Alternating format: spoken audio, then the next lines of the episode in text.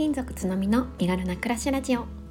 この番組は全国転勤をする夫を持つ私が家族と共に身軽に快適に暮らすための工夫思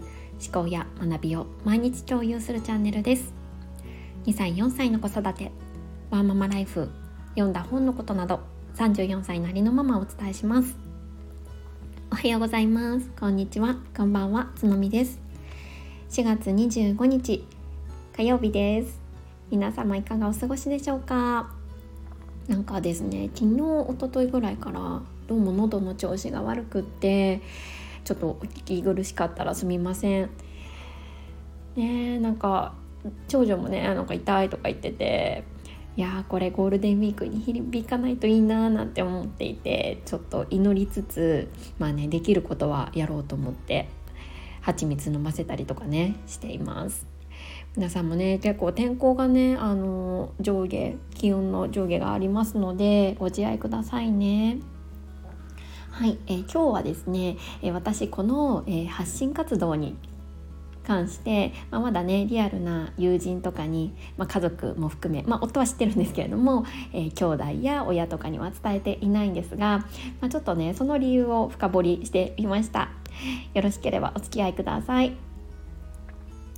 多分このスタンド FM を聞いてくださっている方はご自身でも発信している方が多いのかなというふうに想像しているんですけれども皆さんはリアルな関係のある方に自分の発信とか伝えていますか、えー、私はですねリアルというと夫のみが 知っています。まあ、というのもねこの発信を始めたのは夫の方が先だったので あのまあスムーズにね伝えることができたんですけれども皆さんいかがですかね。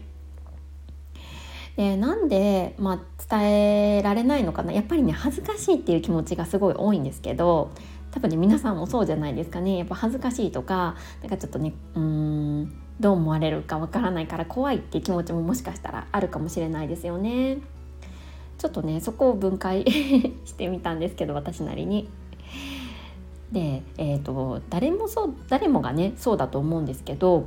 やっぱり人間っていうのはいろいろな顔を持っていてその立場立場で、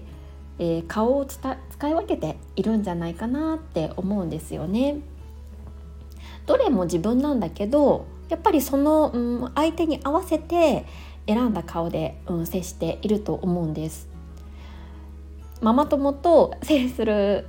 えー、顔と、えー、上司と接する顔もちろん違いますよね。うんまあ、そういう感じで、まあ、近しい間柄でも微妙に変えているんじゃないかなって思ってます。私の場合だと、まあ、ママ友とかはねあの以前住んでいた千葉で、えーと、2人仲いい子がいたんですけれどもその子たちとは基本的に子どものことは多いんですけどまあねあの最近はもう普通に、えー、友人みたいな感じで化粧品のこととかあとねネットフリックスで何見てるとかあと、うん、服ここで買ってるよとかそんな感じのね内容を話していたりします。やっぱりこういう内容の方がまあ、共通の話題としてみんなが盛り上がるし、うん、あの楽しめるからっていうところがあります。うん、で私もそれが好きだからそこにうんと合わせられるんですよね。これ自分がなんかこう違和感があったりとか、うん、この話あんまりしたくないのになって思ったら多分仲良くはなっていないと思うんですけど、まあ、私自身もねそういう話もするのも大好きなんです。うん、だからしてるんですけどうん、例えばね、えー、私が読んでる本のこととか、まあ、たまにもちろんね話したりはするんですけど、えー、その友人たちはあんまりね本は読まないタイプっていうふうに前聞いたことがあっていやなんか本当につのみはあの物知りだね みたいな感じで 言われて終了っていう感じが多いのでまあねあの盛り上がる話題で話すっていうのがベースになってるかなって思います。あとは高校の友達とかはやっぱり高校時代がベースになってるので、まあ、その時の自分に戻るんですよね。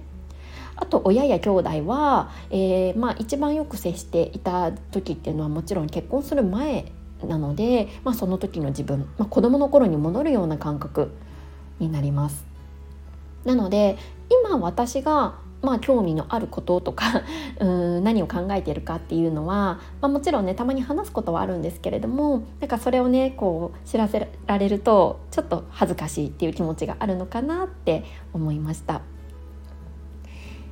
え私え Voicy のパーソナリティでえ吉礼さんえ文筆家編集者の吉礼さんの放送が大好きなんですけれどもえ吉礼さんの放送の中でよくねあの出てくる言葉の一つとしてえ心の庭を育てるっていうような、えー、フレーズが出てくるんですよね。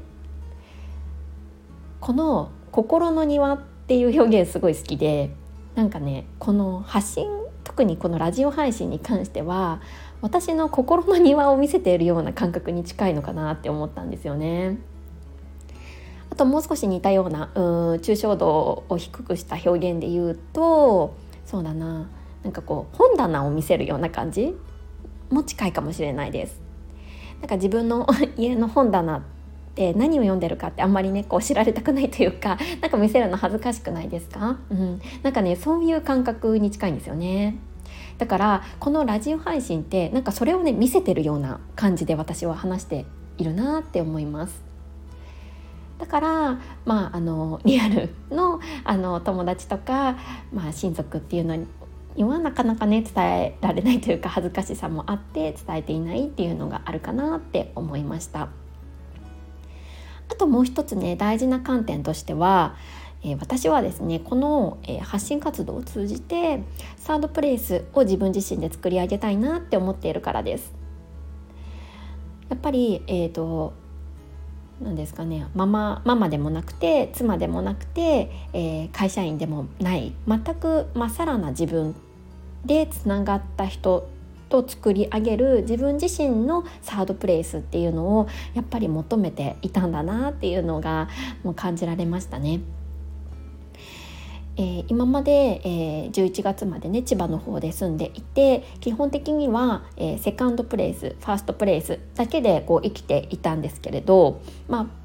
ちなみにファーストプレイスっていうのはまあ家族。でセカンドプレイスっていうのは、えーとまあ、会社とかあとまあ友人関係っていうのを指すと考えていてそれだけで、うん、過ごしてたんですがなんですかねこうやっぱ転勤があったっていうのが私の中では結構大きくってもうそこのねファーストプレイスセカンドプレイスの人たち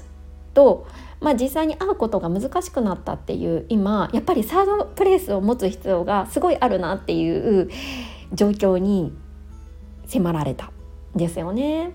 そうだからやっぱり全くファーストプレイスセカンドプレイスとは関係ないサードプレイスを作りたいって思ったからやっぱりねあのーリアルの人たちには、えー、伝えていないっていうのはあるのかなってちょっと考察しました。